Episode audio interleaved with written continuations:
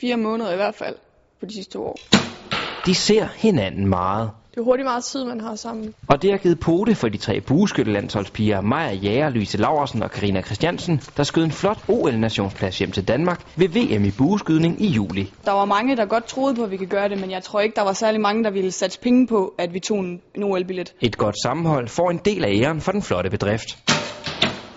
Vi har vel efterhånden lært, hvad der er hinandens styrker og svagheder, og hvordan vi skal takle hinanden, som gør, at vi kan præstere bedst muligt, øh, når det gælder. Vi kan have det sjovt sammen, og det tror jeg er vigtigt, at, at det hele ikke kommer til at gå op i, øh, i profession og præstere, fordi øh, så får man orm i hovedet. Pigerne rejser meget sammen, og nogle gange kan det være svært at komme hjem til den almindelige hverdag. Man kan godt lige pludselig føle, så, hov, så mangler de, fordi man har været sammen i halvanden uge eller sådan et eller andet, og så lige pludselig er de der ikke mere, og så kommer man lige i tanke om et eller andet, man godt lige ville have sagt til den ene af dem, eller man lige skulle grine af, eller et eller andet, og så er de, de væk.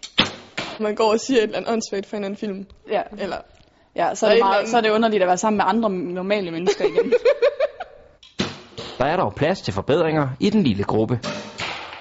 Det er meget nyt stadig, altså der er jo stadig nogle ting, vi skal lære. Netop det der med at takle hinanden. Der er en, der har en dårlig dag. Hvad gør man så bedst muligt, eller gør man ikke noget? Men året har været en stor succes for buepigerne, der med lynets hast har opnået flotte resultater.